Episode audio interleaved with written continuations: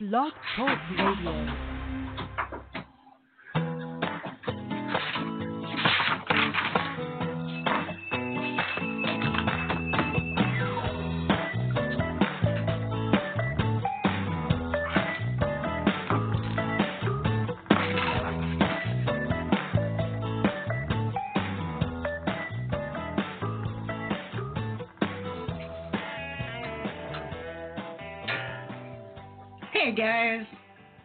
Hello and welcome to Progressive News Network. It is Sunday, May the 3rd.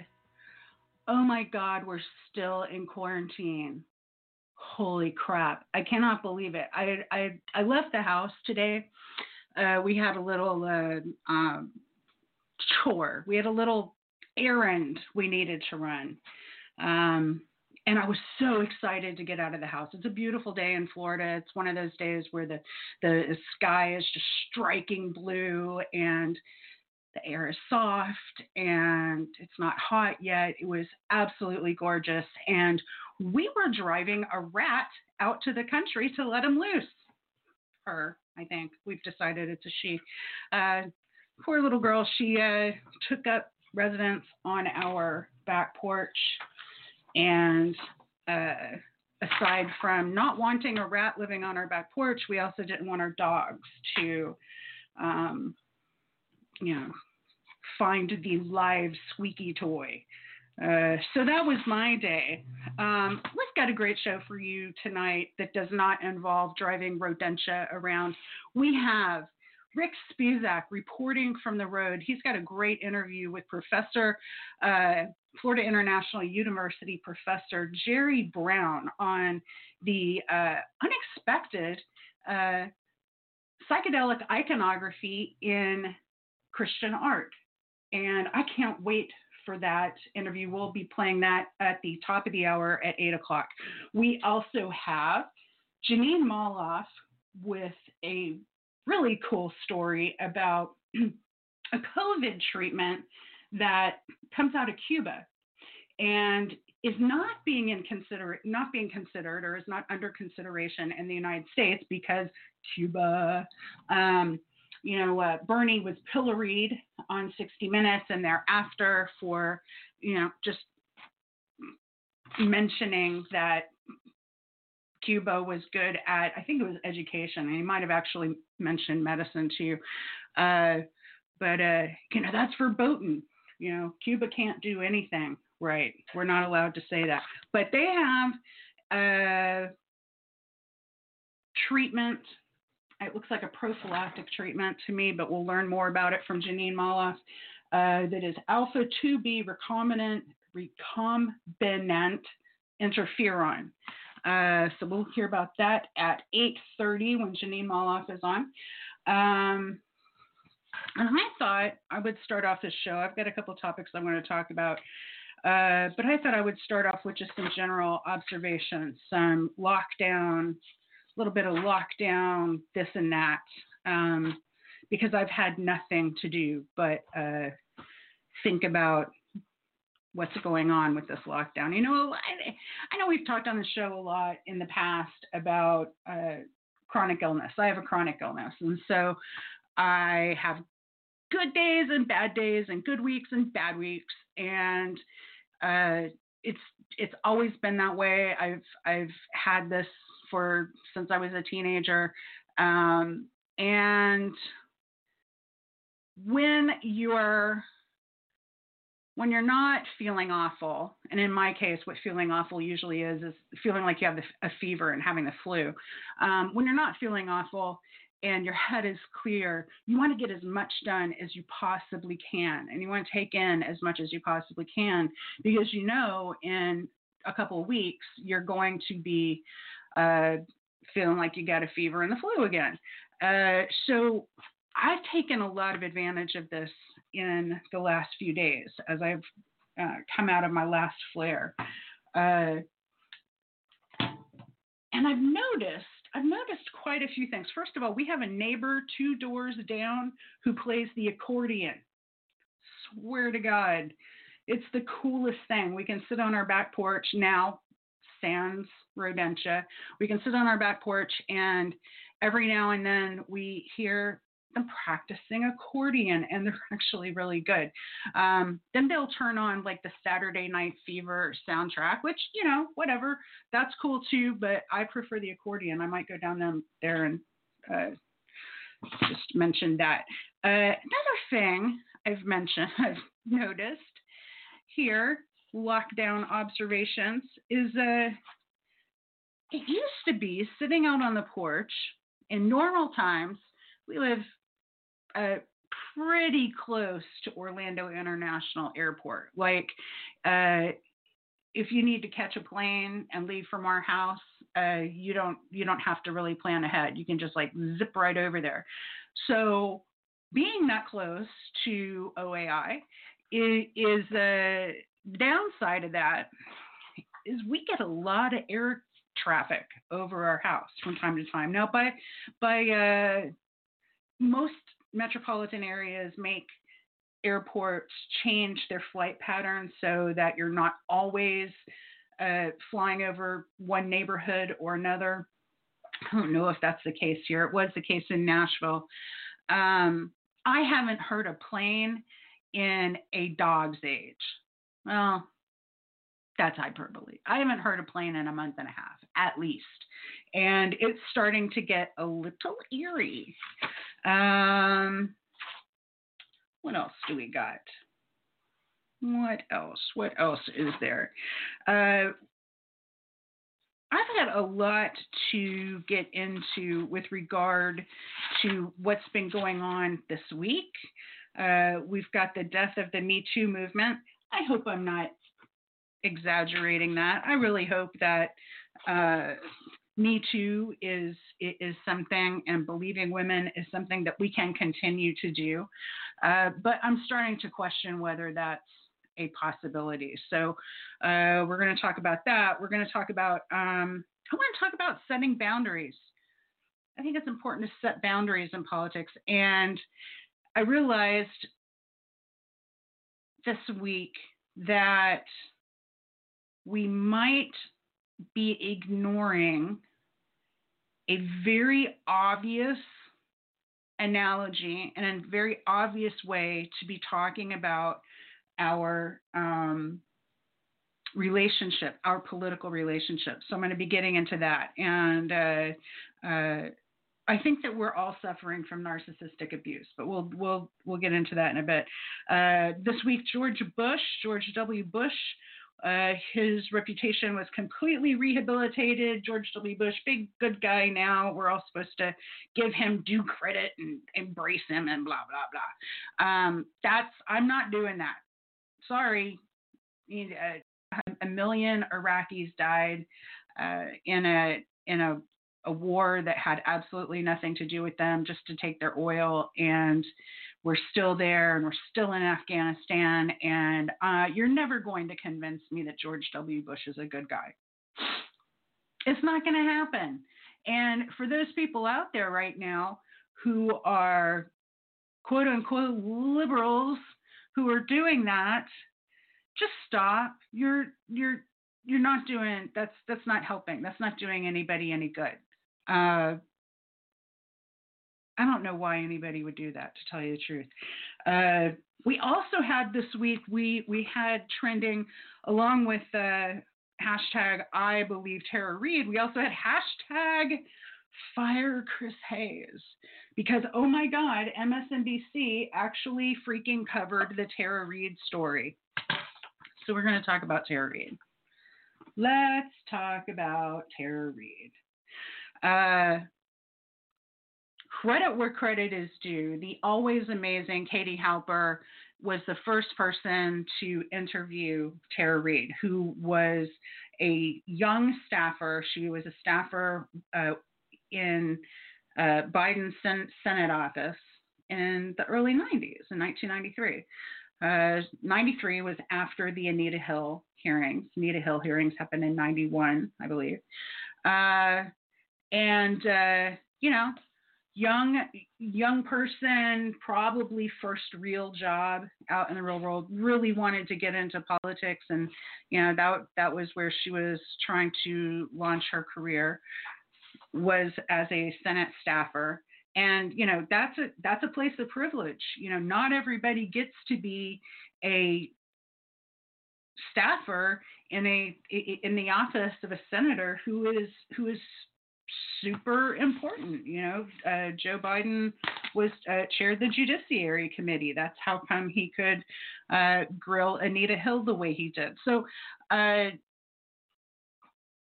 so this is somebody who had a little bit of privilege going in. Same way, by the way, that Monica Lewinsky had a little bit of privilege in order to be an intern in the White House, right? Uh, in, in order to have that kind of access to folks, you are going to need a little bit of uh, a little bit of help. You got to go to the right school. You got to know the right people, your parents. You got to have the connections. You know, not everybody's just going to step into one of those jobs.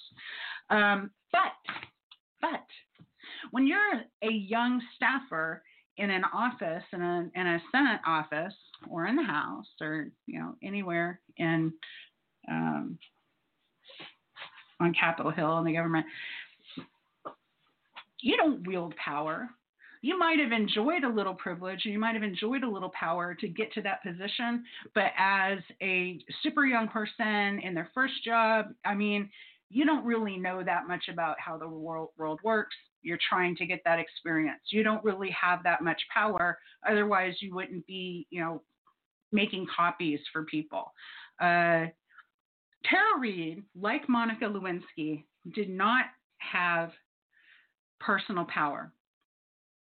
To Reade, as she has grown up, uh, doesn't have the kind of power and privilege that someone like uh, Dr. Blasey Ford has. Dr. Blasey Ford uh, has the uh, prefix of doctor before her name you know? And she was introduced in the in the context of you know bringing up a rape allegation uh, during a supreme court nomination hearing you know? So so so you know her station was then her station in life her privilege her her um, status was then brought to bear within the context of that Senate uh, nomina- uh, nomination, you know, where they're where they're trying to decide whether they were going to approve Kavanaugh or not. Um, Tara Reade does not have doctor before her name. Tara Reade does not have high-powered lawyers working with her. She doesn't have she doesn't have any of that stuff that um, Dr. Blasey Ford had because what happened to her in 1993 really kind of screwed things up for her. Uh, the way I understand it, Tara Reade really looked up to Joe Biden. And I can understand that because there was a pl- point when I was young in the 90s where I had political figures that I looked up to, and they could have done no wrong. Looking at you, Al Gore. Um, growing up, part of growing up is figuring out how wrong that sort of thing is. part of growing up is realizing how people are flawed and uh, you know holding them up as as icons isn't exactly um, that's not always going to work. People are going to um, disappoint. They're just going to disappoint you. Uh, and in the case of Tara Reade, Joe Biden really disappointed her. Uh, the story is that he cornered her. Uh, he called the office and had her bring his gym bag to him and meet him somewhere where uh, where she could hand it off.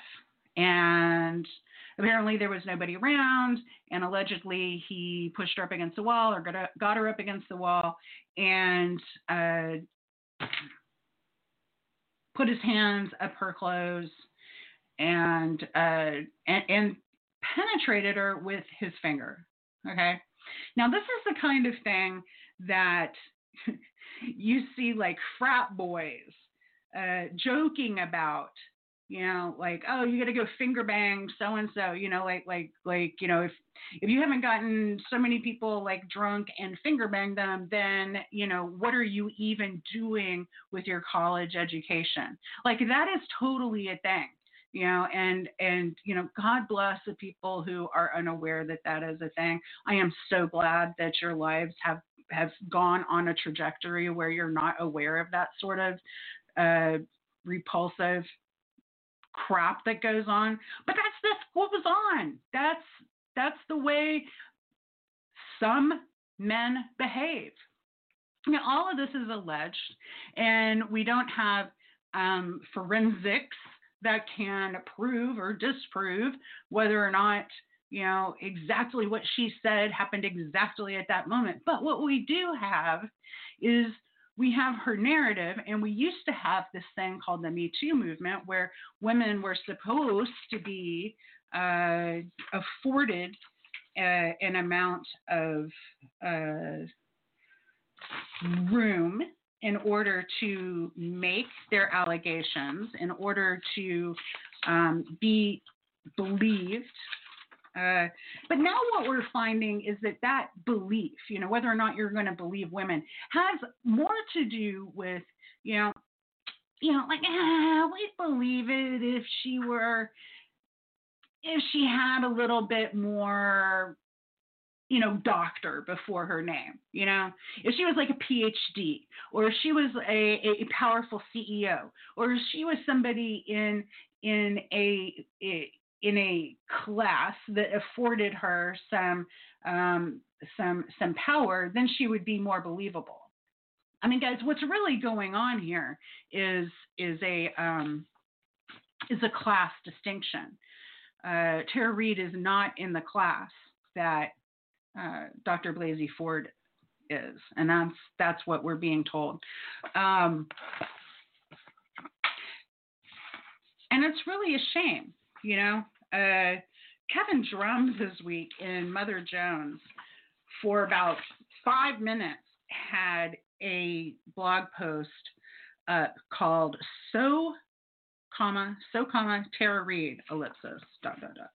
Um, and uh, in this, he says, being a progressive is not a suicide pact.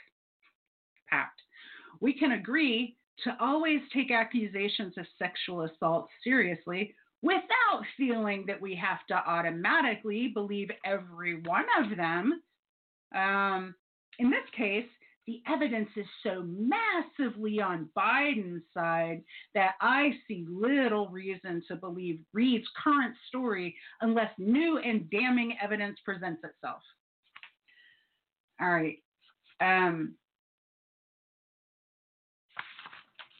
the evidence is so massively on Biden's side. Let me just suggest that what is on Biden's side isn't so much evidence as it is class, as it is power, as it is station. Uh, Joe Biden was the vice president, he was a senator, powerful senator, and now he's running for president. You know, that is already, we've got massively unequal scales here. Okay. Know, that's part of the evidence that, that Kevin Drum is, is talking about. Because if you look at what Tara Reade uh, brings to the table, she actually told multiple people at the time. Her mother actually called uh, the Larry King show and and mentioned this back in '93. She made a complaint to the uh, personnel office in the Senate, which should be in uh, Joe Biden's Senate papers that are now at the University of Delaware, and he won't uh, allow people to do a search on Tara Reade in order to find that material. However, we do know that campaign operatives have gone to the University of Delaware uh, to comb through those records. We know not for what. All right, but I have a feeling I know what it is, and you do too. So you know, this is just really sad. This is just really a a a sad day, not just for me too, but it's a sad day for progressives and the left and liberals and the Democratic Party or the Democratic brand. Let's just call it the Democratic brand. Because the Democratic brand that I grew up with was that Democrats could claim the moral high ground completely authentically. And that is how we got people elected. That is how we got things done, is that we made sure that we were on the right side of the issues, um, or at least we were really good at selling that to the public. And, you know, now the mask is just coming coming off. With Joe Biden, we are ceding the moral high ground on sexism, on misogyny, on on on, on Me Too stuff. Okay, you know we can't go up against Trump with Biden as our nominee. We can't go up against Trump and say, "Oh, you're terrible to women," blah blah blah. You know that's off the table. No longer can we do that. Another thing we can't do with Joe Biden is we can't claim the moral high ground on racism because Joe Biden also despite how many, you know, older African American voters in South Carolina like him, you know, he was he was against busing and he worked with some, you know, awful old uh, Jim Crow types to make sure that his rich white constituency in Delaware was not going to be bothered with with busing. Okay. He also authored and championed the uh, crime bill that kicked off mass incarceration of people of color, which I think is actually the worst, you know, the, the, the worst thing there uh, in terms of racism. We also see the moral high ground on corruption. You know, we just went through this whole impeachment thing with uh, with Trump, and they had to kind of switch gears from the RussiaGate thing to the Ukraine thing, and it turns out that Joe Biden's son Hunter was actually trading on his dad's uh, reputation and his connection in order to to do natural gas deals in Ukraine, and that situation was repeated with uh, deals in China. So corruption is off the table. And we're with Joe Biden, we have lost the moral high ground on you know all of these issues that are supposed to be definitive of the Democratic Party. They're supposed to be central to our brand, core, core, that we can claim the moral high ground. Can't do that with Joe Biden. Just can't. Um, can't claim the moral high ground with regard to policy. You know, and you know, speaking of uh, of Me Too, and speaking of issues relating to to women, one of the things that I found really interesting today was um, this is a, a piece that is in the New York Times, came out on May the second. Oh, I think that's yesterday. Yeah, that's yesterday, Saturday. Uh, Jessica Bennett and Lisa Lerer. And they have a little quote in here from Gloria Steinem who says, Women know the polar difference between Biden and Trump, who brags about assaulting women in his private life and whose public policies endanger women's health and safety. This is Gloria Steinem. This is the same Gloria Steinem, by the way, who said that uh, women who supported Bernie Sanders were just there for the boys. Okay, I mean, just throwing that out there, just letting you know. But uh, but so with regard to Biden, with regard to Joe Biden, with regard to Tara Reade, and with regard to issues of sexual assault, she says that we know the difference.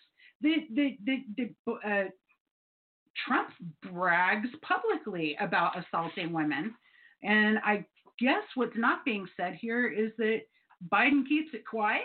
Like, is that the difference? And uh, she's asserting that you know that that that Trump's policies would endanger women's health and safety. No doubt, absolutely no doubt about that.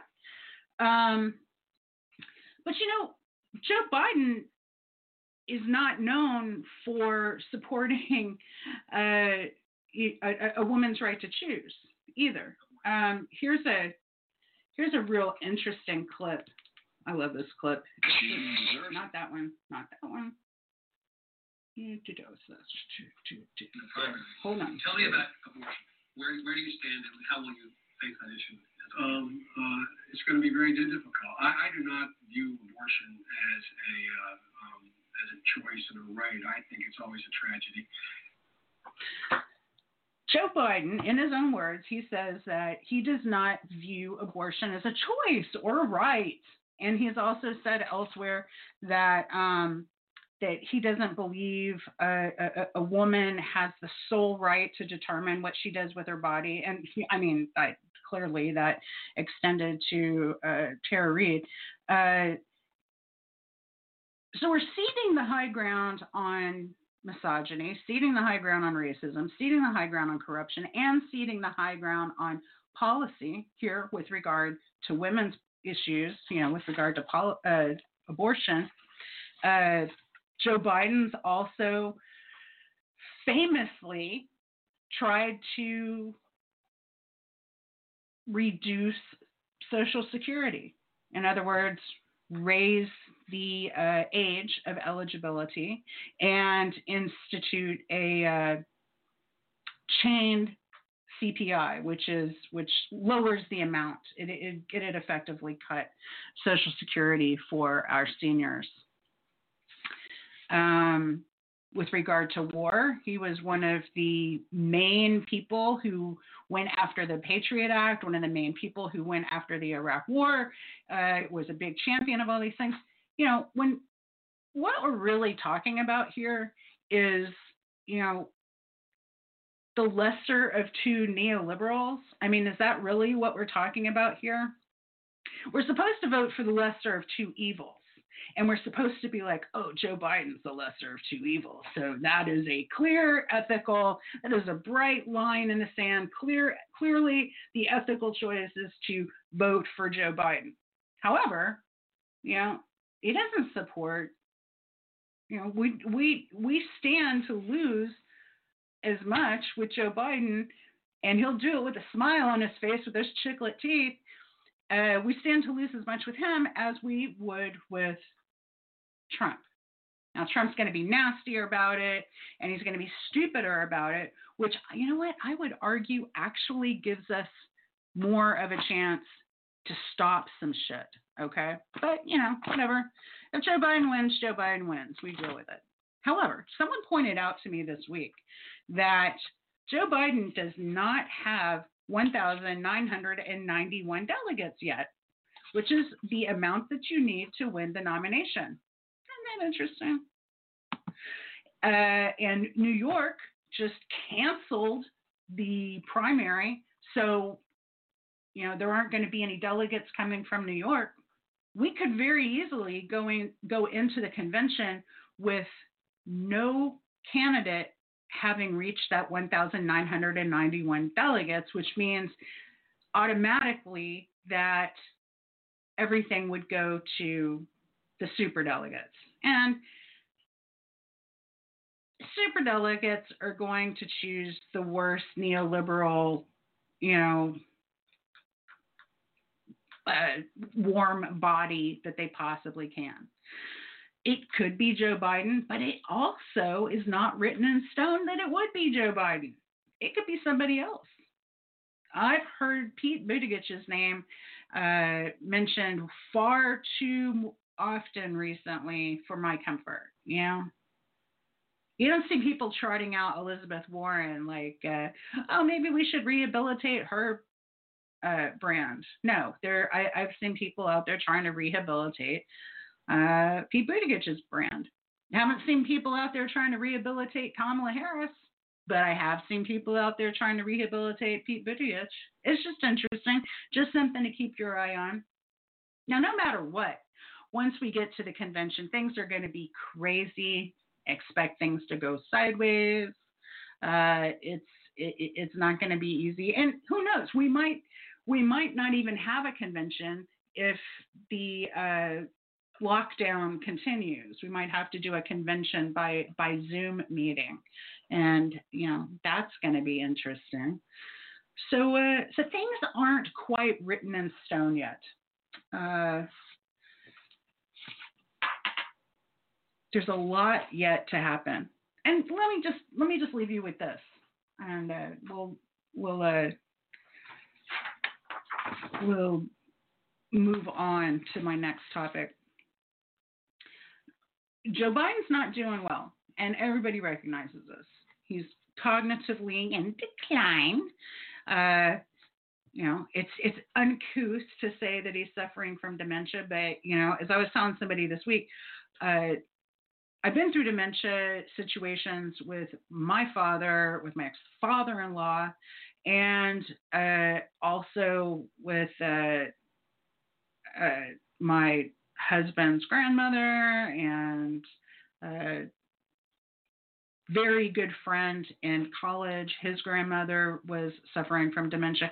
Dementia has been around me for all throughout my adult life. I recognize it when I see it. And I, rec- I especially recognize the early warning signs. And if you have anybody in your family who has suffered from this, it's the warning signs that really stand out in your head, you know, because uh, that's when you're wondering. That's when you're going, oh my God, is everything okay? And so you're you're gut checking every other minute. You're gut checking. You know, is that okay? Is that not okay? What do we do? Um, so I'm familiar with it look for, in addition to the situation that could or that may or may not happen at the convention, look at who is going to be Joe Biden's running mate. Because let's be honest, that running mate could become the president at some point. Um, that's going to be an interesting choice.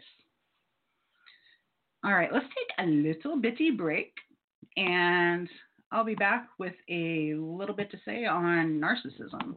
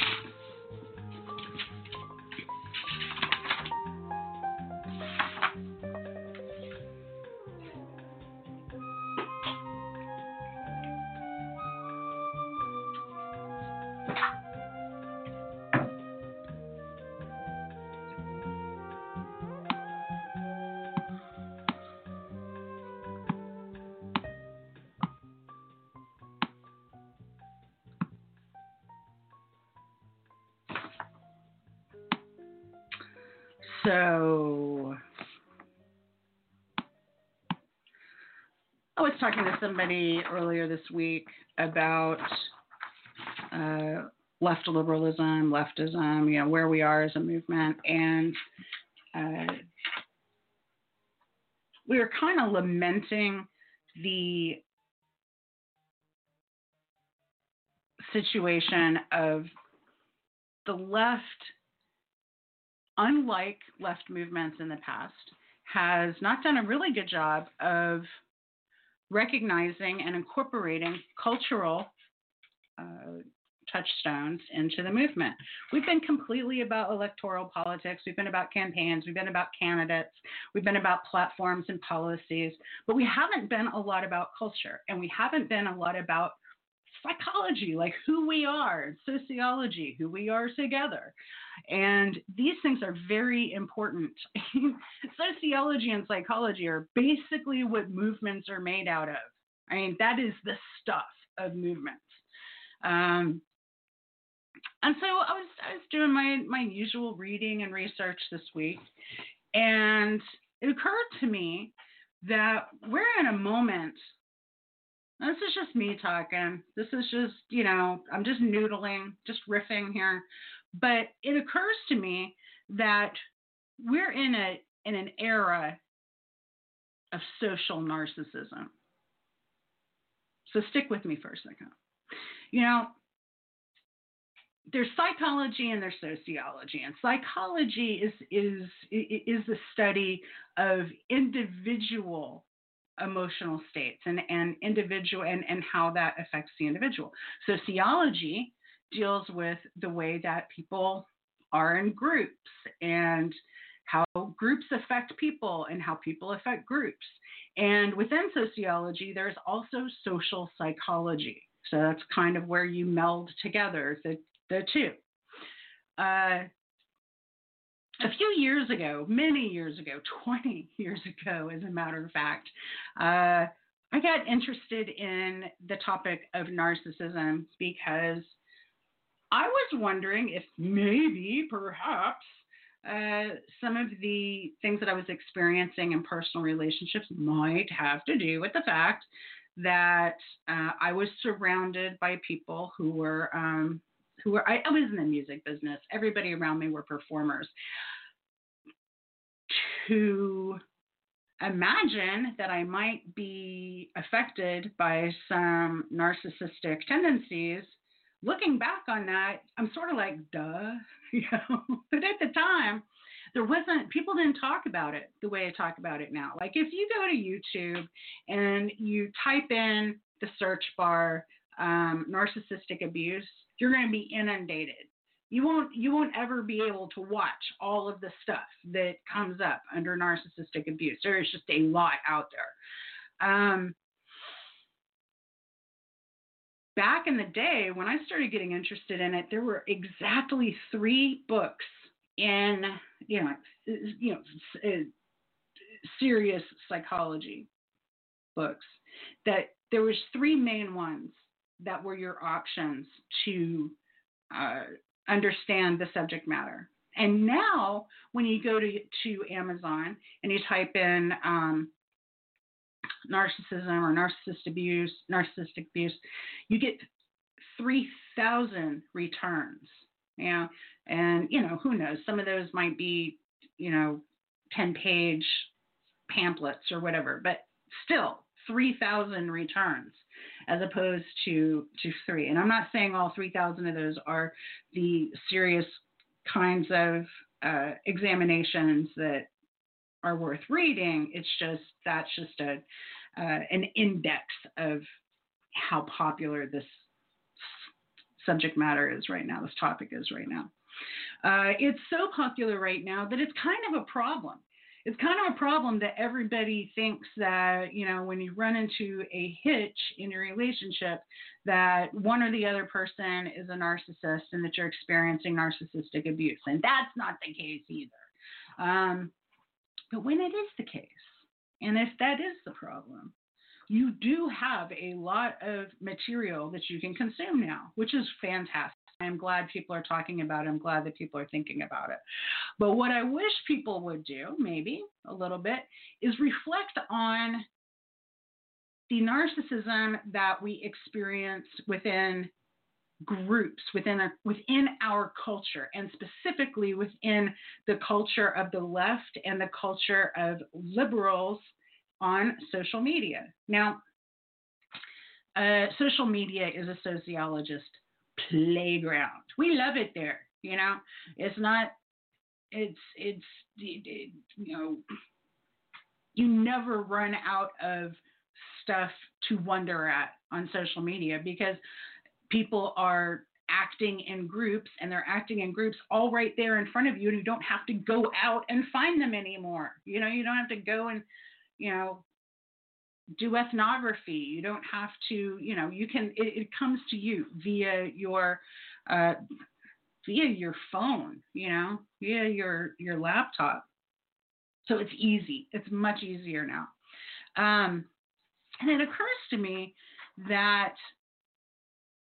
the left, as opposed to liberals, and I, I assume that a lot of people listening to me understand this. The left liberals are not the left, okay? And the left isn't necessarily, you know, liberalism, okay? Um, if you think of this as a spectrum, which I don't think is exactly the best way to do it, but if there's a right and there's a left, uh, what we call liberalism falls somewhere just to the left of center, just the left of center. Very interested in playing by the rules and uh, they're pretty happy with the status quo. We just like the status quo to have better manners and uh, be more presentable, so on and so forth. The left is very interested in getting some stuff done. The left is very interested in issues of class and issues of um, whether or not we're going to have a planet in 20 years, and so on and so forth. The left wants to get some stuff done. Uh, liberal world is pretty happy with the status quo with a few tweaks here and there. Now, this is not the difference, by the way, between reform and revolution. The left is not calling for a revolution, and I think that that was one of the uh, problems with uh, Bernie's late messaging. You know, back uh, when the, the I think the campaign got a little bit threadbare and didn't realize that when the mass media was was talking about like, oh, you're calling for a revolution, and Bernie was uh, inclined to embrace that. And I don't think that's exactly what he's doing. I mean, like, like Bernie's a reformer. The Bernie Sanders movement was a reform movement. It's not a revolutionary movement. Nobody's talking about uh, seizing the means of production. We're not there yet. Um, unfortunately there are some means of production that I think make a lot of sense to uh, to quote unquote seize. I think it makes a lot of sense to have uh, uh, some sort of nationalization with regard to uh, social media. I think that these are public utilities that would be best treated as public utilities. Uh, financial services for normal people, we shouldn't have to be subjected to the speculation that goes on in commercial banks. We should be able to have our money be safe and be able to borrow money for houses and stuff without, you know, taking part in an economy that can go belly up in a minute. All right. That's the left. That's liberals. That's, you know, that's laying down some ground rules. So in in, in in the interest of laying down ground rules, and I, I was writing about this uh, a couple days ago, and I realized that what I was talking about was boundaries. Yeah. That when people criticize the left for purity politics, the left would be very smart to respond by saying, no, we're setting boundaries. We're setting rules. We're saying that if you cross over this line, then that I find that traumatizing. Uh, I don't want anything to do with that because that injures me. That's a boundary. So when you talk about narcissism and narcissistic abuse, one of the first things that you're supposed to do is, you know, as somebody who is like, let's say in therapy, uh, you're supposed to learn about boundaries and you're supposed to learn about how to create them and maintain them. Boundaries are all about setting some rules and communicating those rules effectively and acting on those rules. So, like, let's say I have a rule about um, women's reproductive justice and re- women's reproductive health issues. And uh, in a social in a social political setting, to me it's very important and it's my boundary that the people who I vote for unequivocally support a woman's uh, right to choose and do 100% absolutely nothing to abridge it. You know, no waiting periods, no uh, transvaginal ultrasounds, no age requirements, none of that. All right, that is a clear boundary for me. All right. Um, I think that we need to start using the language of narcissism and narcissistic abuse within the political realm, within it should be considered with regard to political life. Um, and the reason why I think that is because it's useful, it's functional, it can help you. And we're going to talk. We're we're going to go through some some terms here really quick uh, to uh, to kind of open that can of worms. Uh, I think it makes a lot of sense because narcissism and the idea of narcissism lends itself to social relations, lends itself to social situations, to groups of people, and the way that we behave together, and the way that, that culture is created. Uh, because a narcissist, by definition, is driven by social relations. So when you've got people like um, Lindy Li or Kurt Eichenwald or Chris Jackson or Neera Tanden, you know, uh, going after going after the left, sending their flying monkeys after us, um, you are seeing people trading on narcissistic abuse that you have to bow down to them, that you have to kowtow to them, that you have to do what they say, and that there is a group of people, they're flying monkeys, who are going to come after you if you don't toe their line, right? Know? They're going to gaslight you, right? We're all familiar with gaslighting. Um, they're going to scapegoat you, you know, like, oh, why didn't we win that election that time? Well, it was because those those lefties wouldn't vote for our guy because he wasn't good enough, blah, blah, blah. It, you know, they didn't want to vote for a rapist or something. That's going to be scapegoated. So we're going to get scapegoated if Joe Biden doesn't win in November. Get ready for it. It's going to happen. There's invalidation. If you're in a narcissistic relationship in a in with with your husband or your wife, what they're going to be doing to you constantly is invalidating you.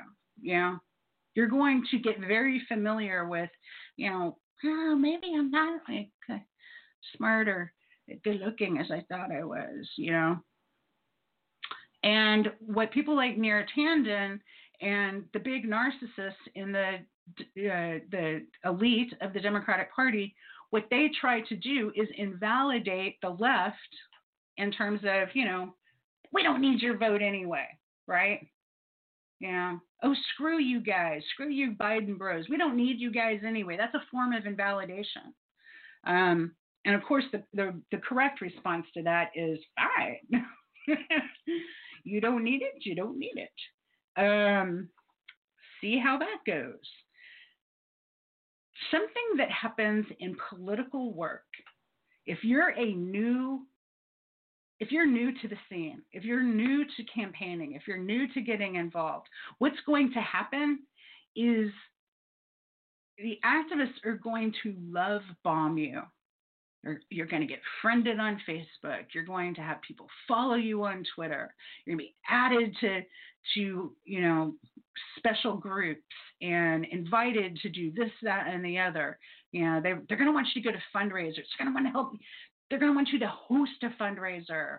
You know, because this is love bombing. Like in a narcissistic personal relationship, love bombing is when the narcissist, you know, showers their uh, subject with all kinds of um, praise and uh, affection and then at some point, you know, that kind of cools off and goes away. Now that that happens in all relationships, happens in a lot of social relationships, but it's especially pronounced in narcissistic abuse. So let's just let's uh, let's leave it here. I'm going to write a little bit about this uh, we'll talk about it a little bit more. I just wanted to plant the seed in your head, and maybe if you're somebody who is familiar with this uh, with this vocabulary, uh, maybe start thinking about the ways in which political life um, presents the opportunities for dysfunctional narcissistic relationships to flourish. Just think about it. Just consider it. Uh, I think it's an interesting idea. And the more I write about it, the more I see it in most of the relations that uh, that I've had in political life and the political relations that uh, that are occurring in social media 100% of the time. I mean, it's just it's just there. Uh, okay, I want to get everyone ready. Changing the subject big time. I want to get everybody ready for this fabulous interview that Rick Spisak has done with Florida International University professor Jerry Brown on psychedelic iconography in the weirdest places. In this case, in Christian iconography. If you go to YouTube or you go to Google and you search uh, FIU professor Jerry Brown, you can find some uh, lectures of his. You can find his book, uh, and he's he's authored and co-authored quite a quite a a few really interesting things. But um, check check out, and I'm gonna pull that up really quick here for you because uh, I want you to be able to go find his book. But I wanted to make, I wanted to just say a few things about, uh, since we're going to be talking about Christian iconography, I wanted to, to say a few words because I know a lot of our listeners, I know a lot of progressives are not like, I know a lot of us are either agnostic or atheist. And when you hear Christian iconography, you tend to kind of shut down.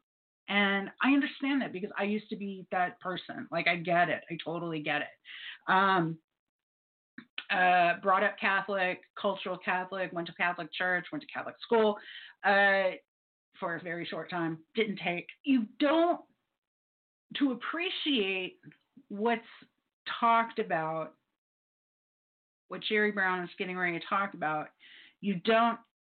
This isn't a matter of devotion. This isn't a matter of worship what he's doing is pointing out that there is a rich history, and we're finding more all the time, of a shamanistic tendency in uh, early Christianity. And when I say early Christianity, uh, like I got his book, and oh, that's where I can find it.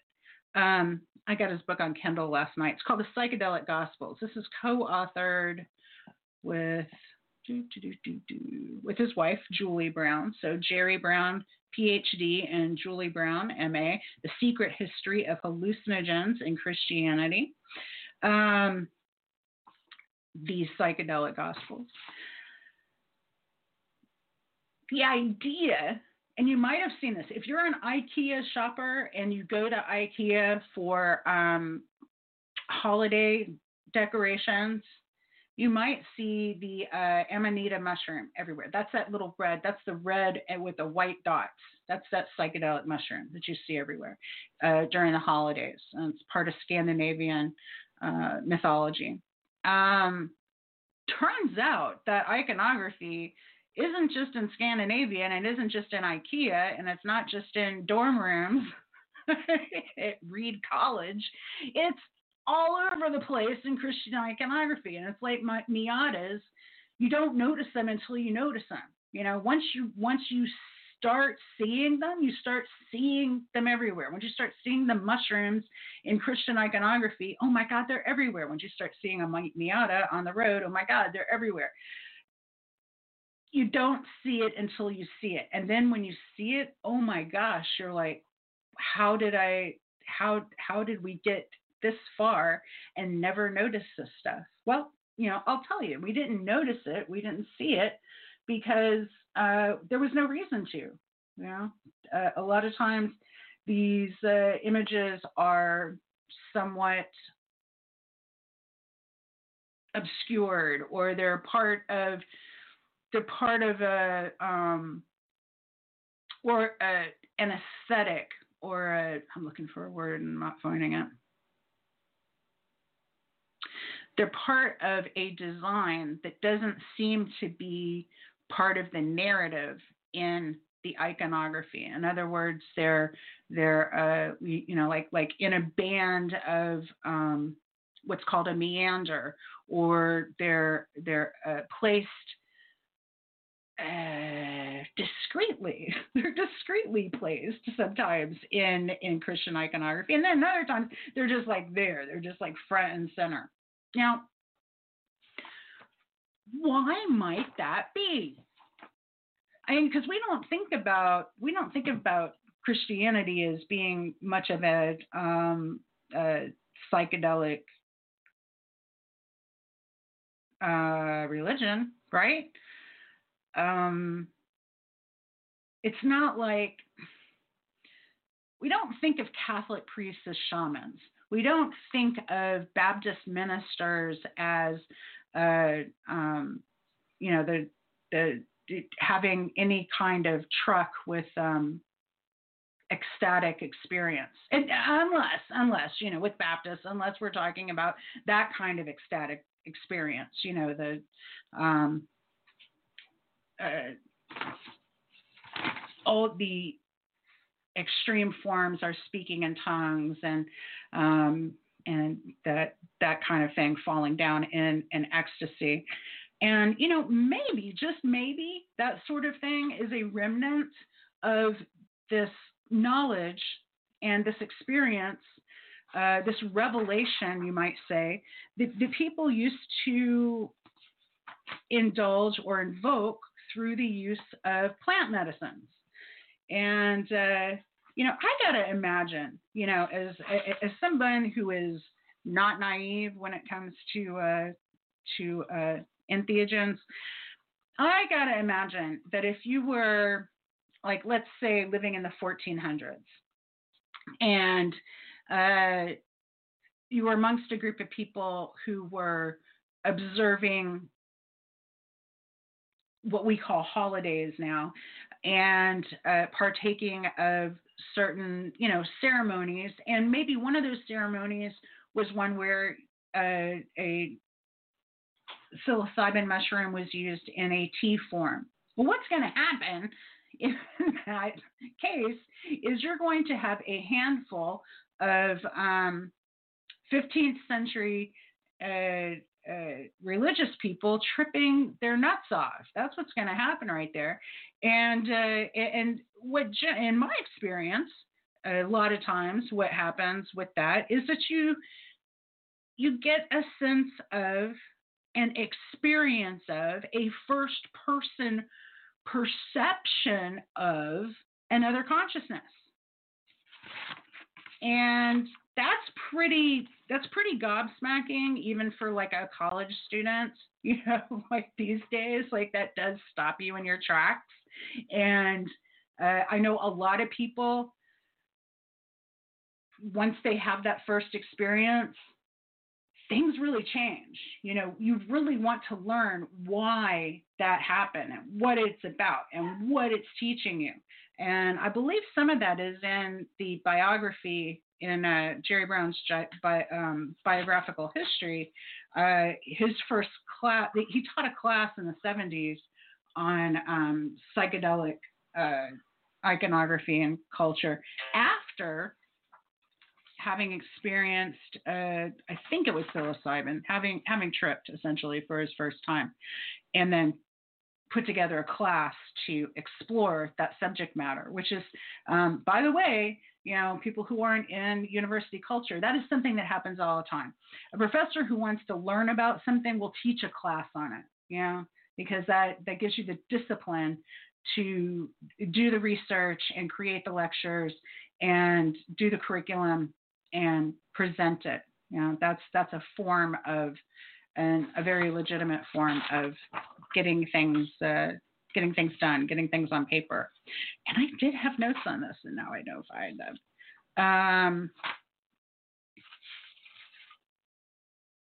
imagine for a moment with the tale of the Garden of Eden, and again, for the agnostics and the atheists among us, we're talking about myth and we're talking about narratives. Don't take this as devotional. Don't take this as worship. That's not that's not my intent. And and I don't want that to turn people off because I know that that turns people off. But you know, these myths are such a part of our culture. You know, they they get woven into into you know Hollywood movies. They get woven into our lives in certain ways. And so the tale of the fall, you know, the the the the, the whole Garden of Eden thing. Um, you ate from the tree of knowledge of good and evil. What the hell does that mean? It's always it, it's always been shown to be an apple. Well, that doesn't even make any sense. Apples are great, but they're not that good. Uh, if what they were actually talking about was a an entheogen, a mushroom, or something that provided an experience, uh, a psychedelic experience, where people where where where the other consciousness is revealed then that's really really interesting.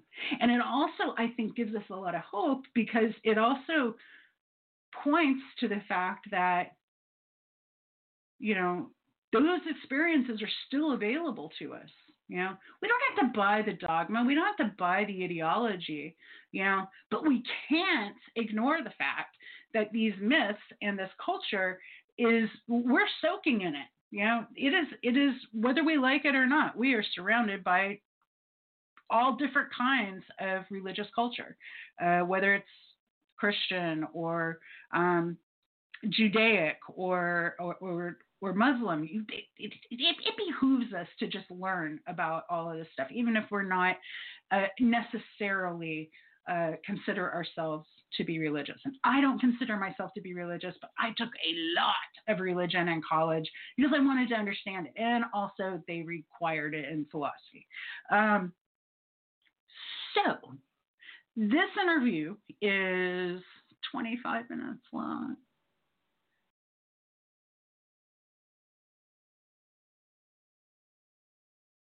Ladies and gentlemen, I'd like to welcome Professor Jerry Brown. A professor, founding professor of anthropology at Florida International University. Professor, tell us a little bit about your academic career. So, anthropologist for the short version, and um, uh, have a doctorate from Cornell. And I'm a founding, I served as a founding professor of anthropology at FIU from 1972 until, believe it or not, 2014 when I retired.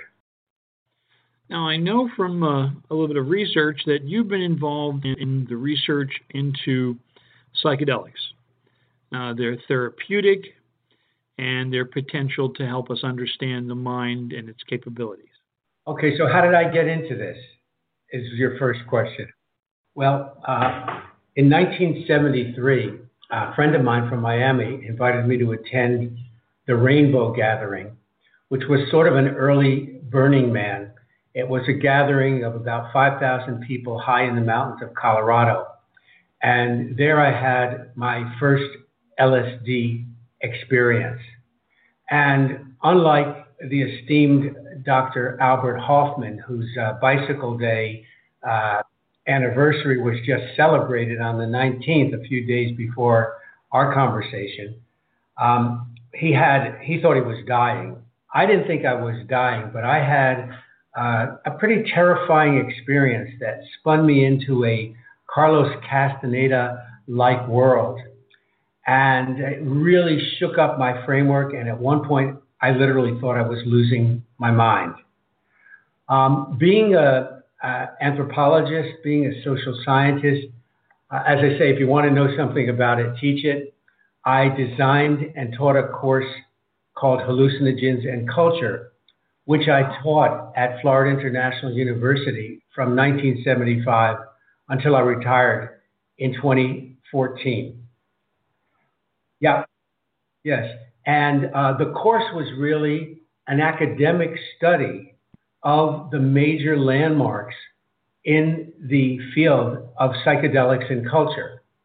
Uh, case studies, studies of psychonauts, studies of scientists, studies of witches and, and wise women. And so that was the course that I, I taught. Um, just as a sidebar, in 1979, I had a powerful synchronistic psychedelic experience on magic mushrooms in Jamaica, where they are legal. Ironically, marijuana was not legal there.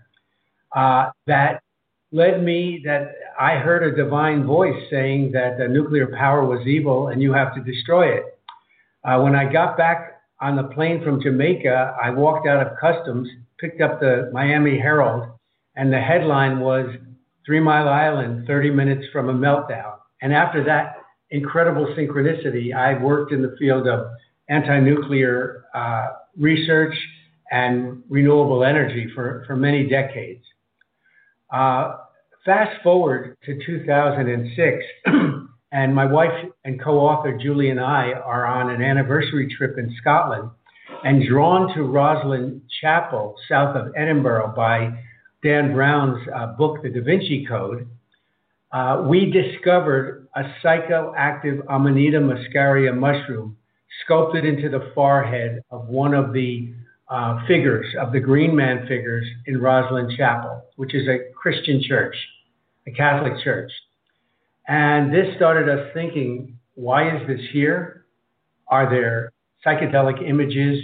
And, and being able, you know, art historians, theologians, tour guides didn't recognize this for 500 years that chapel was sitting there because they didn't have the interdisciplinary background of studying the cultural context of mushrooms, identifying mushrooms, understanding their chemical compositions, knowing a little bit about the folklore. And we started saying, well, could this be in other churches? How far back does this go? Could this go back to the origins of Christianity?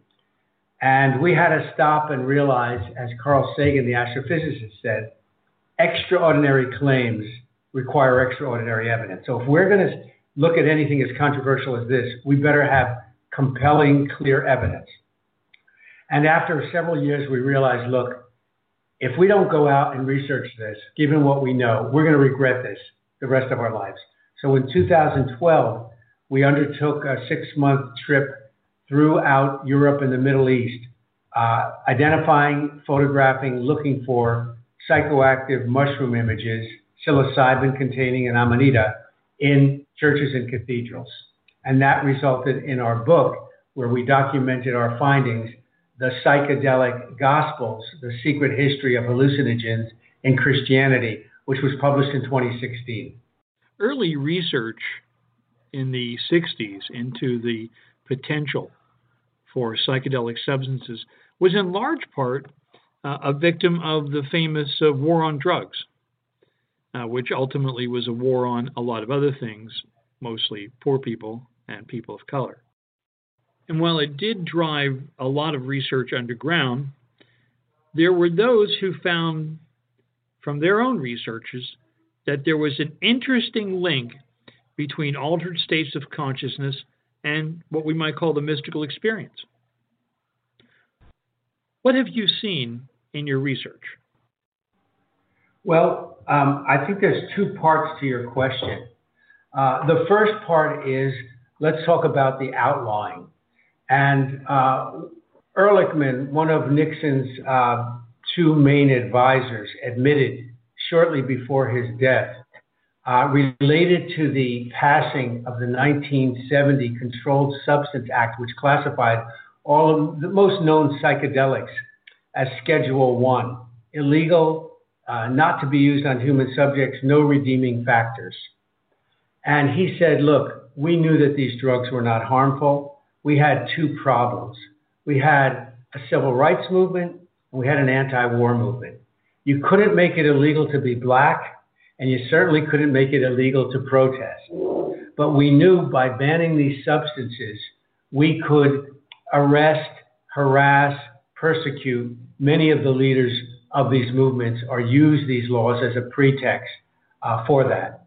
And this led to the, the horrible effects of the drug war, which we are seeing the, you know, kind of winding down now as marijuana is getting legalized for medical and recreational use. We're seeing that finally unwinding. The second point is really a fascinating one about the relationship between science and mysticism, which has always been seen as the great divide. In 1962, there was a piece of research conducted by Walter Pahnke, a student of Leary's before Leary got kicked out of Harvard and the psilocybin research project. And what he did was he took two groups of Protestant divinity students and put them in a church, uh, actually Marsh Chapel, on Friday, Good Friday. It's also called the Good Friday experiment. Gave one group, about 10 of them, uh, psilocybin, and the other group a placebo, niacin, B12, which would give you a rush. Nine out of the 10 people who received the psilocybin had a full blown mystical or religious experience. And only one of the control group did. This was the first double blind controlled study that showed the, that proved what many of us in the psychedelic movement have been saying that psychedelics can induce a mystical experience. This research was replicated, was followed up 25 years later, and seven of those nine said that this was the most or one of the most significant experiences in their lives.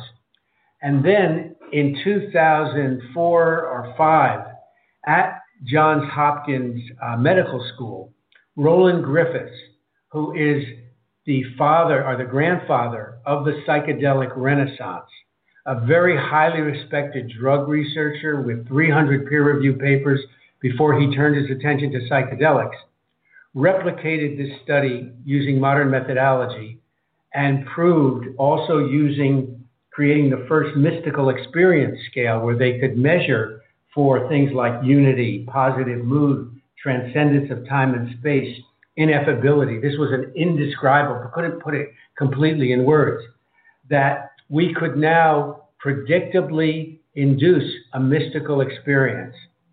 Johns Hopkins, which has now gotten a $17 million grant to create the first center for a university center for psychedelic research in the United States, has done many first studies uh, in psychedelics, including groundbreaking work with tobacco addiction, with treatment resistant depression, and with uh, reducing or ending uh, end of life anxiety, especially among cancer patients. And one of the most compelling findings from their research, well, several of them are that the stronger the dose of psilocybin, the more powerful the mystical experience. And people are finding that this will have lasting positive effects six months, a year, or more after they are in their session. Now, I want to stress that this is done in a carefully screened preparation and supervised clinical setting. So it's, it's controlled. And the, the key finding here is that the success of the psychedelic assisted psychotherapy is directly related to the intensity of the mystical experience.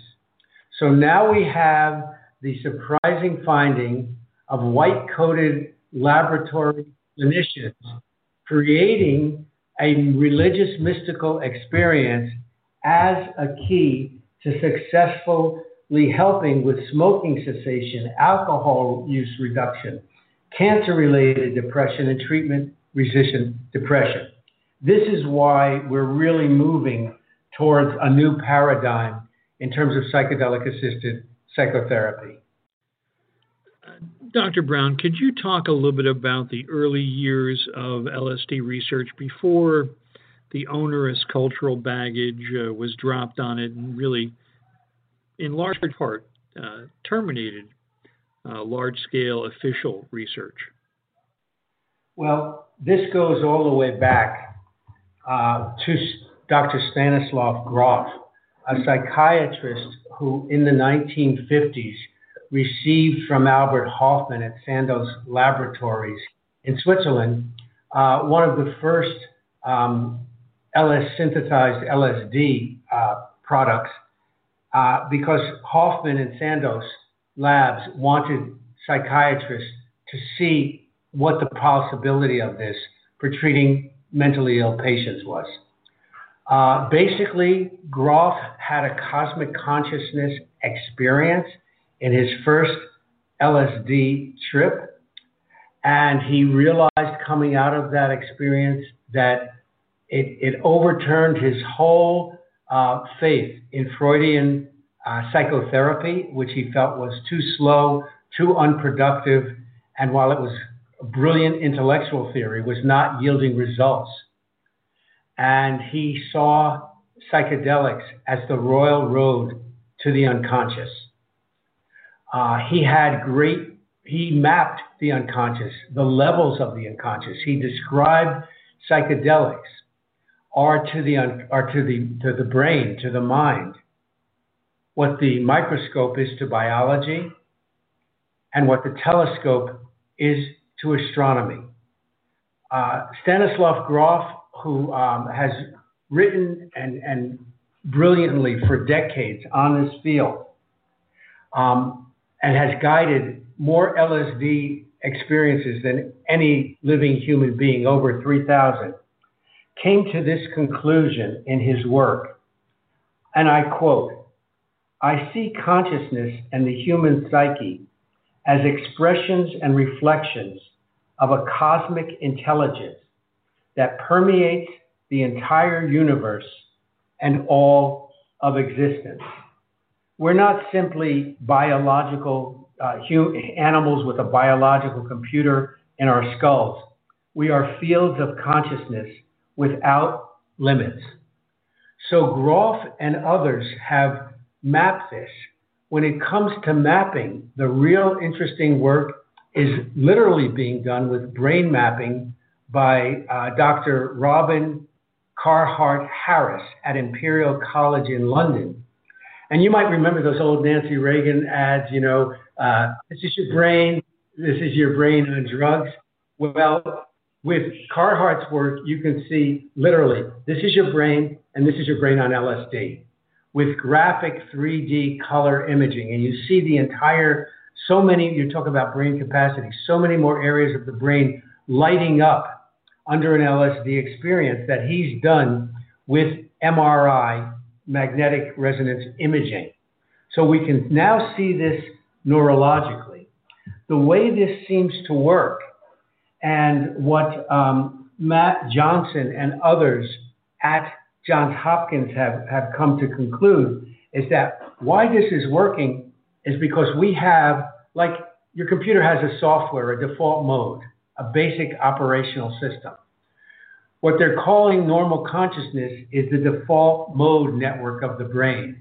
What psychedelics, LSD, psilocybin, DMT, MDMA do is that they destabilize the normal brain network. Just think like if you drive to work every every day the same route and you take it and it comes ingrained and it's now second nature for you. But now that route is blocked one day and now you have to explore other pathways to get to work. This is what happens.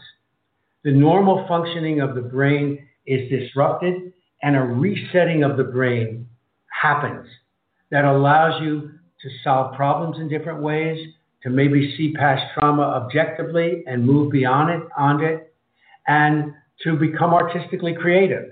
So it certainly creates a new paradigm for brain research and literally uh, reorients the way we can think and does untap uh, human potential that we don't regularly access during normal states of consciousness. This uh, research into the mystic states of consciousness is actually fairly well documented in meditative context uh, in Hindu and Tibetan religious books and thoroughly report on different states of consciousness, how one might achieve them, and describes different types of perception as part of the mystical experience. Could you could you speak to that? Well, first of all, that you go back to the Hindu literature. Uh, one of the chapters in our book is called O Immortal Soma. And one of the case studies I taught on and we write about in our book, The Psychedelic Gospels, is about this enigmatic plant juice god described in the Hindu Rig Veda, the oldest of the Hindu works composed, written down in Sanskrit about 3,500 years ago and translated into the English, French, and German about 200 years ago. And one of the most famous verses in it says, We have drunk Soma and become immortal. We have attained the light the gods discovered. Now, what may foeman's malice do to harm us? What, O immortal, mortal man's deception? So, this is a unity state of consciousness that the ancient Hindus practiced and was at the foundation, many believe, of even yoga and meditative practices of trying to recapture that state talked about in the ancient Rig Veda. Uh, while we may describe unity experiences generically as being, you know, feeling a unity with everything, a great mood, a transcendence of time and space, undescribable. I think that uh, from reading in Jean Houston's The Varieties of Psychedelic Experience, that people's actual ex- uh, experience of that um, mystical unity experience varies according to who they are. Uh, Grof had an epic one in um, his first LSD experience. My unity experience that I had in Jamaica uh, took me into a, a kind of divinely inspired sense of purpose to combat nuclear energy and to work for renewable energy. My wife Julie's mystical experience, which took place at a gospel music concert in Philadelphia, and she took a, uh, a uh, psychedelic product and was gone for two days. Uh, she was shot into space, and we describe this uh, in our book, The Psychedelic Gospels, and it is also available on our website, uh, psychedelicgospels.com, psychedelicgospels.com, that she saw herself blasted out into the stars. And as she slowed down, she saw that every star had a face and she seemed to recognize them and eventually joined hands with everyone in the entire world. And that gave her a sense of unity and purpose towards her work in psychotherapy that literally transformed her life. So, I, what I would say is that people, depending on who they are, where they are in their lives, maybe what their soul's code or destiny is, uh, will have different uh, cosmic consciousness or unity experiences. Professor Brown, let me ask you this. Uh, you've certainly spent lots of time in a very, very interesting field, and you've retired from formally teaching. Um, do you, you, see yourself retiring, or do you see yourself continuing your research? um, retired from FIU, um, not retired from doing our research, writing, and education work on psychedelics, uh, because to our amazement, being children of the 60s and um, having our first psychedelic experience, you know, outside of a legal framework, without any guides, very much on our own, um, I am literally amazed at the extent, depth, and robustness of the psychedelic renaissance that's seen it to be scientifically validated to the point that the Food and Drug Administration in the US has given breakthrough therapy classification to MDMA for helping vets who are experiencing post traumatic stress disorder and to treatment resistant um, depression, of which over 100 million people suffer worldwide. So, one day in the not too distant future, we could see FDA approved psychedelic assisted um, um, therapy centers in a neighborhood near you. So that is an incredibly promising avenue.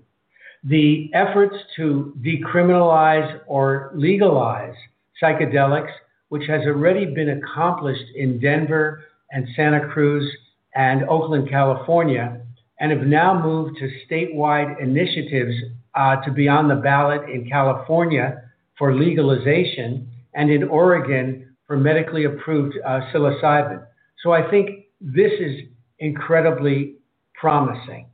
The research that's going on scientifically to demonstrate that look, these psychedelics, which we, we banned and considered taboo and horrible for so many years, can really help with opioid addiction, uh, smoking, stopping smoking, getting people off of alcohol, um, reducing end of life anxiety, uh, overcoming depression. So these are all multiple forefronts that are underway uh, in the psychedelic renaissance. And I think they're all worthwhile pursuing. Just to share a brief anecdote, uh, when I was in college, uh, a professor of psychology offered to show a film that he set up as completely objective, a fair, and even handed scientific analysis of the phenomenon of drug abuse. And it turned out it was the same film I'd seen in 10th grade. So I asked him afterwards, I said, you know, it's one thing to show a film like that, a silly, uh, pointless exercise in fear mongering, but it's a whole other thing to preface it by saying this is a scientific piece. I offered to provide uh, alternative perspectives for the people like uh, Dr. Lilly, Dr. Huxley, Ralph Metzner, and uh, other researchers into mental states. And he essentially uh, told me that uh, I should come back and meet him at the end of the day. And when I came back to talk to him about my presentation, he introduced me to two officers of the local constable and suggested that he'd given them my name, phone number, and address, and they'd be dropping by to see me. So I said lamentably that I had thought that in the hallowed halls of academia one could hear both sides of a story, but I realize now that you had another lesson to teach me instead. And uh, I thanked him and walked away, and I promised myself that I would never come back to that institution again until I was invited to lecture. And sure enough, within a year I was. I'm so glad you could join us, and I have to say I'm so impressed and pleased that you've been able to conduct your research and really make some progress. Thanks so much for joining us, sir. It's my pleasure, and I, I'm delighted to learn that you know we've come a long way since your experiences and my early experiences. For anyone who wants to follow our work, our book is The Psychedelic Gospels on Amazon. Uh, you can visit our website, psychedelicgospels.com, and our Facebook page, Psychedelic Gospels, has uh, most of our recent posts and the recent research findings. Thank you so much, Richard. And thank you, sir, for spending some time with us. We hope to talk to you again soon. Anytime. It's a pleasure.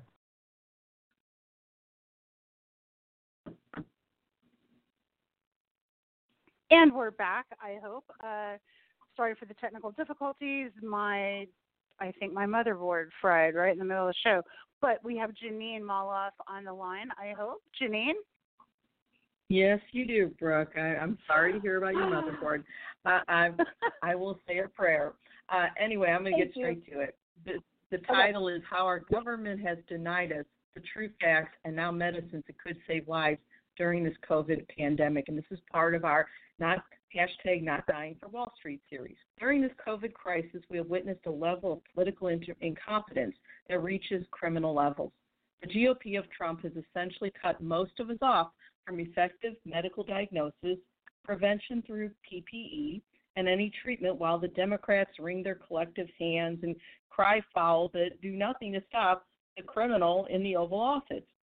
In the past few weeks, we've discussed the created, what I call the created shortage of PPE, and how it's been exacerbated by the feds blockading any access through FEMA and the FBI, and the lack of any sort of systemic plan in terms of dealing with this COVID pandemic. We've witnessed how Jared Kushner and other businessmen populate a shadow COVID task force, though none of them have any expertise in medicine, bioscience, epidemiology, or pandemic response. Now we see that there's a medicine that quite possibly could prevent many COVID deaths, which is not presently allowed in the United States. The stated reason it was developed by Cuba. The theoretical reason, in my opinion, it would stand in the way, perhaps, of U.S. pharma products profits. I'm sorry. So let's talk about that drug. It's called alpha 2B recombinant interferon, and the bioscience big biopharma giant that Americans have been kept in the dark about, namely Cuba. The big question is why the censorship? So first, the political slant of the story concerning alpha 2B recombinant interferon, a drug that could stop COVID mortality for the worst of it. And this was an article written by Diana Block called What Cuba Has to Teach in Pandemic Times and Beyond. And this woman visited the Cuban Institute for Genetic Engineering and Biotechnology, and she was impressed by all the scientific advances, including, and this is a quote, the development of interferons to successfully fight viral diseases such as dengue and Ebola, end quote. Now, what they didn't know is that in another seven months, Cuba's what she calls unique alpha 2B recombinant interferon would become one of the major first line antiviral drugs used in China and many other countries around the world to fight COVID 19. Now, Cuba developed this viral interferon, and it's even been recognized in a few U.S. publications such as Newsweek, and that was, I believe, in March. Now, these scientific and medical advancements that are breaking that are breaking through, they're coming from Cuba. They have to break through the U.S. corporate disinformation blockade, which routinely suppresses or distorts any information we are able to get about Cuban the Cuban bioscience industry, which apparently is one of the best in the world. Now, uh, in a recent webinar, uh, the Cuban ambassador to the United States, Jose Ramon Cabanas, and several other medical experts explained that even though COVID 19, even if this interferon isn't a cure for COVID 19, the initial reports are very promising, and that used in combination with other drugs, it's, it's quite effective. Now, at this point, over 45 countries around the world have actually asked Cuba for help, not only with this drug, but also medical expertise. But at this point, this drug is not available in the U.S.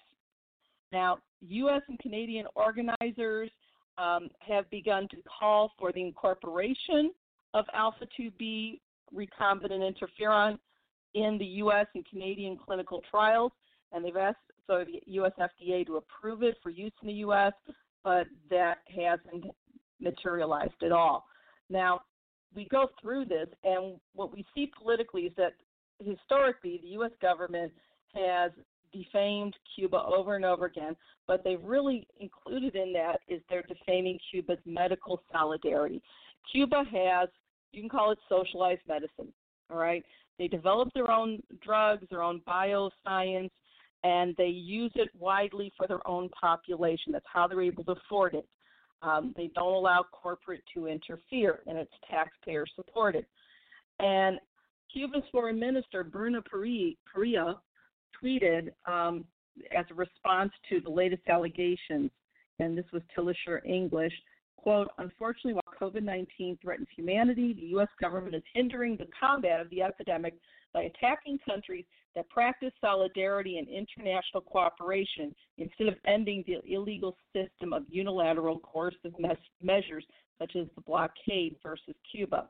Now, on March 31st, there was a plane of medical supplies from China, and that included mass diagnostic kits and ventilators, that was heading to Cuba.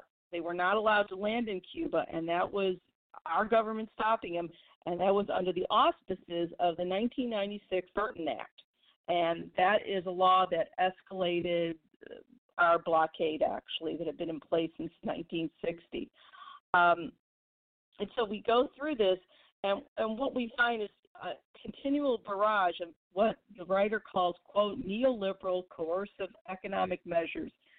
And once again, this, according to this writer, would be no way to respond, quote, to the economic and social disparities that even without a pandemic kill millions of people every year, including women, children, and elders.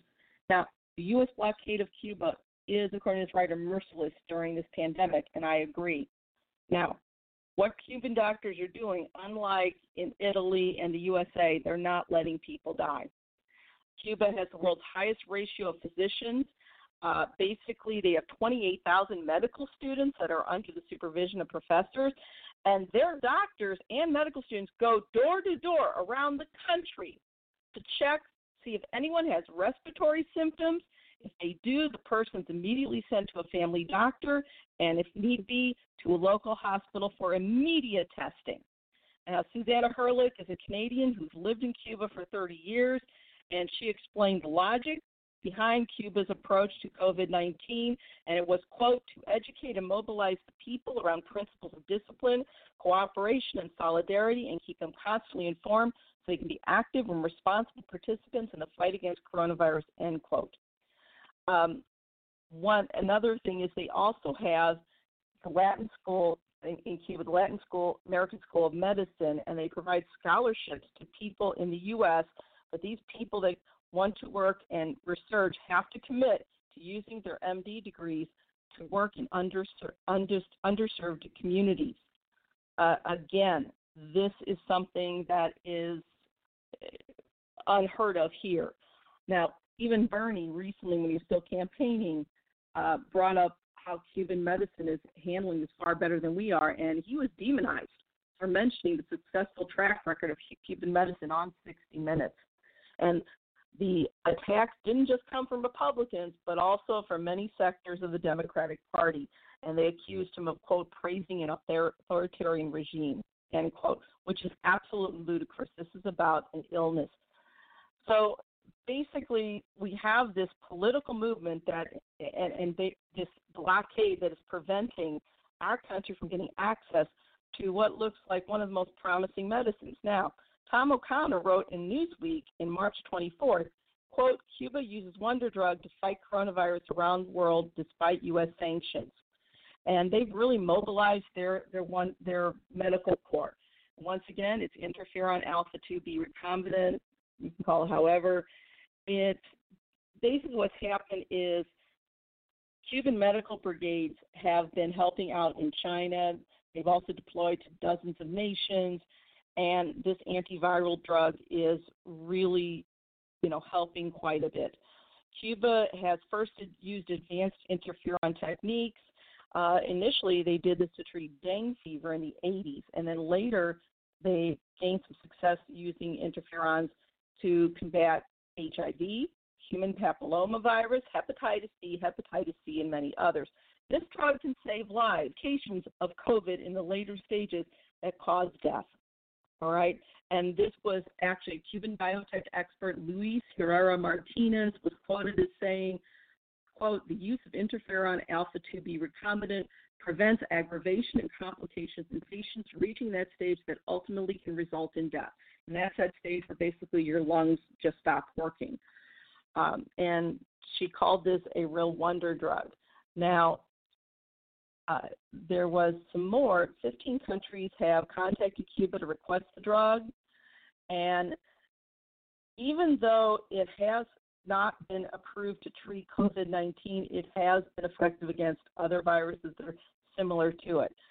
It's also been selected with 30 other drugs to treat COVID 19 by China's National Health Commission. The World Health Organization is going to be studying interferon beta along with three other drugs. Cuba's anti pandemic work, though, is hindered by U.S. sanctions, and this is something that we should be uh, ashamed of, but it happens. The, our State Department under Mike Pompeo um, has attacked Cuba, even though he's mentioned helping other sanctioned nations, but not Cuba. Again, viruses don't discriminate. It doesn't matter what Mr. Pompeo says about other issues. This is a highly transmissible disease that is often lethal, and we really need to, you know, help each other out. So now, a really damning fact. As of March 24th, when this Newsweek article was written, the fact was this: Cuba has 11, approximately 11.5 million people, and as of this writing on March 24th, 40 COVID cases and one COVID death not kidding, during which there was a massive testing effort. Again, a nation of 11.5 million people, as of March 24th, only had 40 COVID cases and only one death. But they had massive testing, everybody. And that is what we need to do. You know, this is, uh, it's so obvious, it's ridiculous.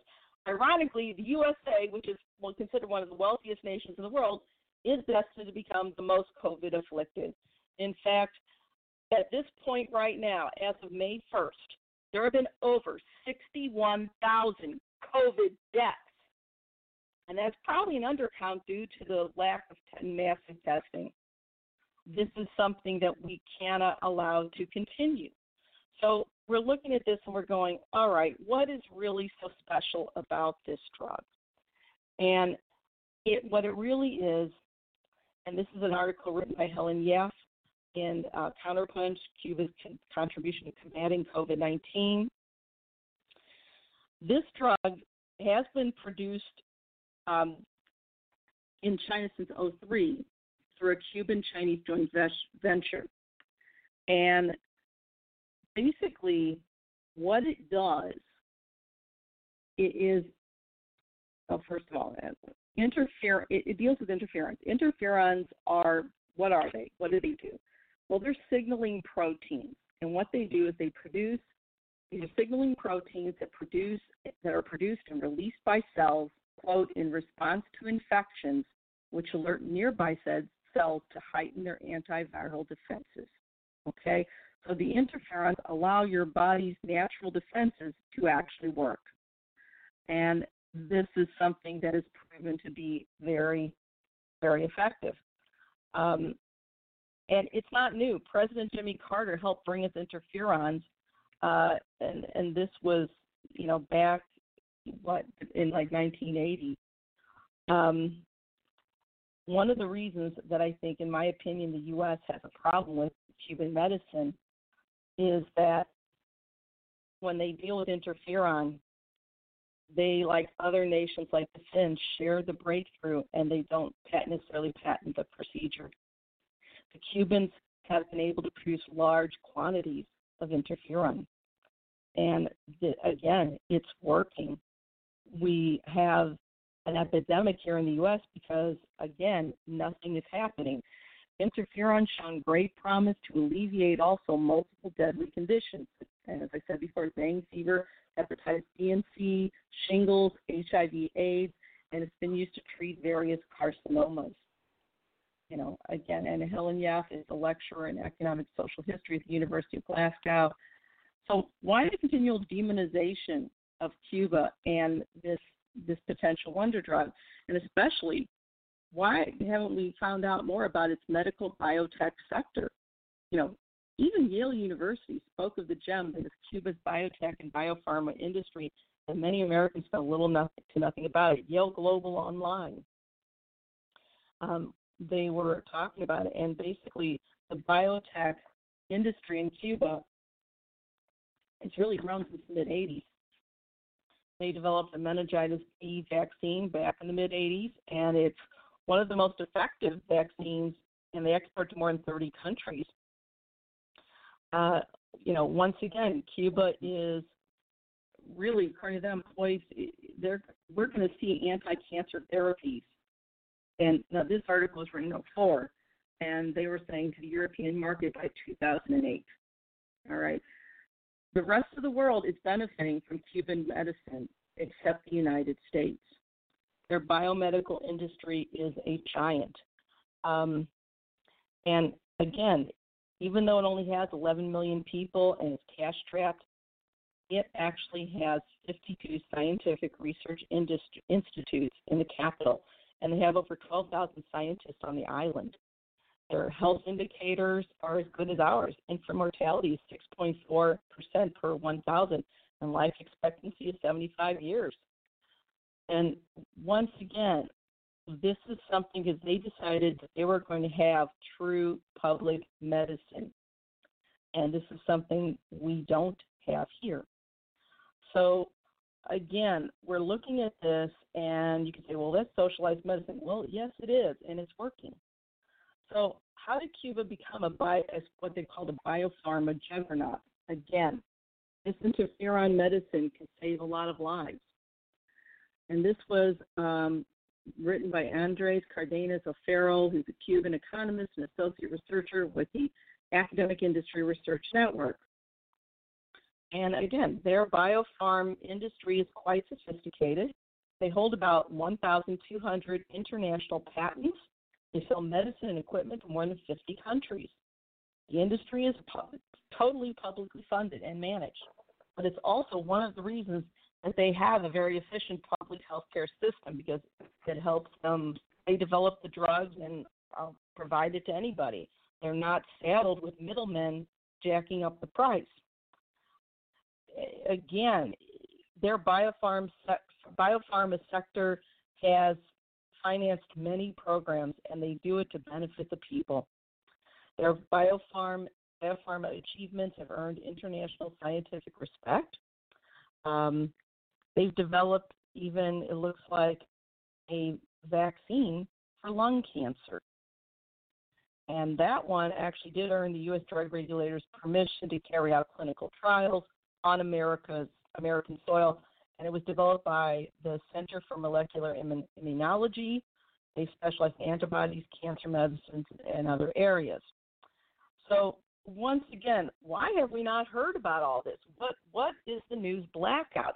And that's one of the most damning issues in terms of this entire COVID crisis. That the information we need, we've received disinformation, We've been told lies, and we have been in a news blackout regarding the information we truly need to know. Um, Cuba's public health system prioritizes it, prevention. I'll say it again. Cuba's public health system prioritizes prevention, while the U.S.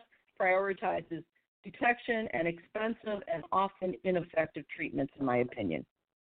And once again, this is something that we have to look at and demand far better right now, our doctors are being gagged. As we reported throughout this series, many doctors and nurses have complained that they are being threatened with termination if they tell the truth about what's really going on. And now they also have in Cuba the Centro Nacional de Investigación, basically investigation science, um, and CNIC. They employ all sorts of scientists and they are a driving force in this quest. One of the things they say is only those with the talent and the humanitarian drive need apply. Those who go into medicine to become wealthy, they say go elsewhere. Some of the most prestigious worldwide institutions have hosted Cuban researchers. Um, Pasteur Institute, Harvard University, Heidelberg University, Zurich University, have all hosted Cuban researchers and this is during and even after formative years of the CNIC. The Cuban biotech industry is cutting edge, and yet here in the U.S., we don't hear anything about it. It's a multidisciplinary, the CNIC is a multidisciplinary institution, and that became a, a hub for chemical and biological experimental research, which is why we are finding out about these medicines, these medicines that can save lives. Cuban pharma and vaccine advances unknown to the U.S. public. Besides the lung cancer and HIV vaccines, Cuba has also pr- produced, I'm going to try and pronounce this, PPG policosanol, which is a pharmaceutical, quote, derived from sugarcane that reduces morbidity and mortality from arteriosclerotic cardiovascular disease. Cuban scientists also developed a biomedicine called Heberprot P, which treats foot problems in diabetics, so they don't have to have them amputated. The Cuban sector also developed VA Mengoc which is basically the first commercial, commercially available vaccine against um, serogroup B meningococcus. Um, once again, and often the Novartis, which is a Swiss drug maker, has been credited with developing the first vaccine to fight meningitis B. Not true. Cuba had the drug 24 years earlier. This is something that we have to look at. Again, why did we not? Why were we not told about interferon? It's been being it's being used throughout this epidemic, and yet we're only first finding out about it after 61,000 people in the U.S. have already died. This is criminal. And what do we get from the administration of Donald Trump and the GOP of Trump? Let's review it. Trump and the GOP of Trump, they have no plan for mass testing. They he he hates masks. He wants to liberate the states from quarantine or stay at home orders. He wants to open up non essential businesses. And he doesn't he has no opinion about social distancing, school closing, or large gatherings. This is criminal abdication of duty. Once again, hmm. we already have lost 61,000 people, and we're only first finding out about interferon, which those 61,000 people might still be alive today. And here's the conclusion. Amidst this global pandemic, U.S. administration of Donald Trump has demonstrated a level of criminal incompetence that rivals Nero fiddling while Rome was burning.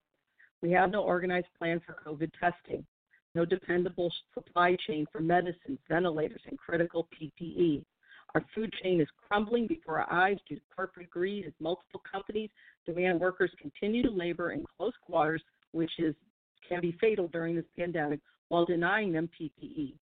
Now we have the possibility of a drug, namely alpha 2B recombinant interferon, that has shown promise in treating the deadliest aspects of COVID by preventing the complications that result in death. This administration will not allow this drug in the U.S. market. This blockade coincides with the overall sanctions the U.S. has pushed against Cuba. Now we have a blockade of a promising drug, but probably one that Trump and his buddies can't co opt for a huge profit. So we have the feds not only blockading critical PPE, but also drugs that could save many lives at a time when we've lost over 61,000 people to COVID in the U.S. alone. Given our corrupt governance, we can expect that if and when this drug is made available, it will be limited to the very rich. For weeks now, we've been bombarded by vapid commercials claiming we are all in this together, with equally vapid commentary from multiple celebs and professional athletes. But that has never been the case. COVID for the rich is not the same COVID that the rest of us suffer through. While most of us cannot obtain COVID testing, much less any effective treatment, and this includes doctors and nurses who have fallen and died due to COVID while trying to treat everyone else, wealthy celebrities, members of the Trump administration, and the U.S. Congress have full access through concierge medicine.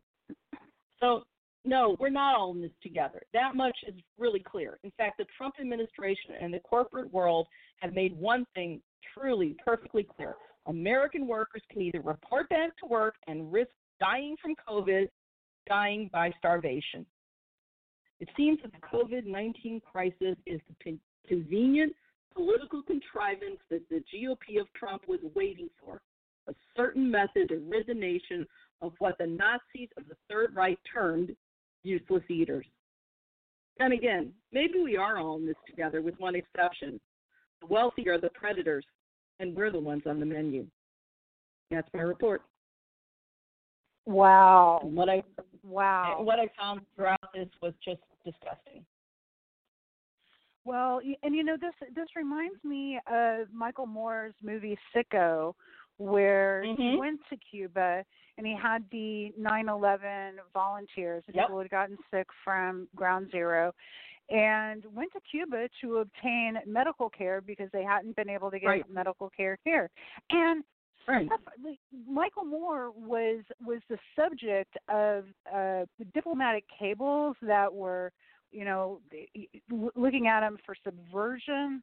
So you know, right. this, it, it was there was just all kinds of fallout from it that was absolutely ridiculous. There was a um, let me find it. There was a uh, um, an investigation, a Treasury Department probe, uh, often a right. Office of Foreign Assets Control actually went after him, and and among other things, you know, there was like John Stossel went after him, and there was just like a, a whole bunch of. Uh, well, uh, but the but this this is all part. How much? This is all part of the censorship because if the American public found out the truth of how much they don't know, how much they have been cheated out of, neither party would ever have a chance again. This this is right. about the fact that we are expected to work ourselves to death, and the, and it's also one of the reasons why bigotry has raised its ugly head again because the money, the, the power and money uh, powers that be they have to have a way to divide us, and bigotry supplies that. It just does. Well, because then we don't fight and, for a good deal for the rest of all of us. Right, right. And we're we're under the impression that only the very rich can access uh, uh, medicines and treatments, and that only you know first world, you know, very it, it, it, that this That's kind of not true. research can only Yeah. happen in these pharmaceutical companies that are charging you through the nose. And here's Right. here's this little tiny island nation that mm-hmm. has And you know, come medicine. up with it's unbelievable. I mean, in one way, it gives me so much for our Right. ability to actually, you know, do good things and do good medicine and help people. Mhm. That there is a model for that to be done, and it also helps us identify the problem. And the the problem here is is is the capitalistic model.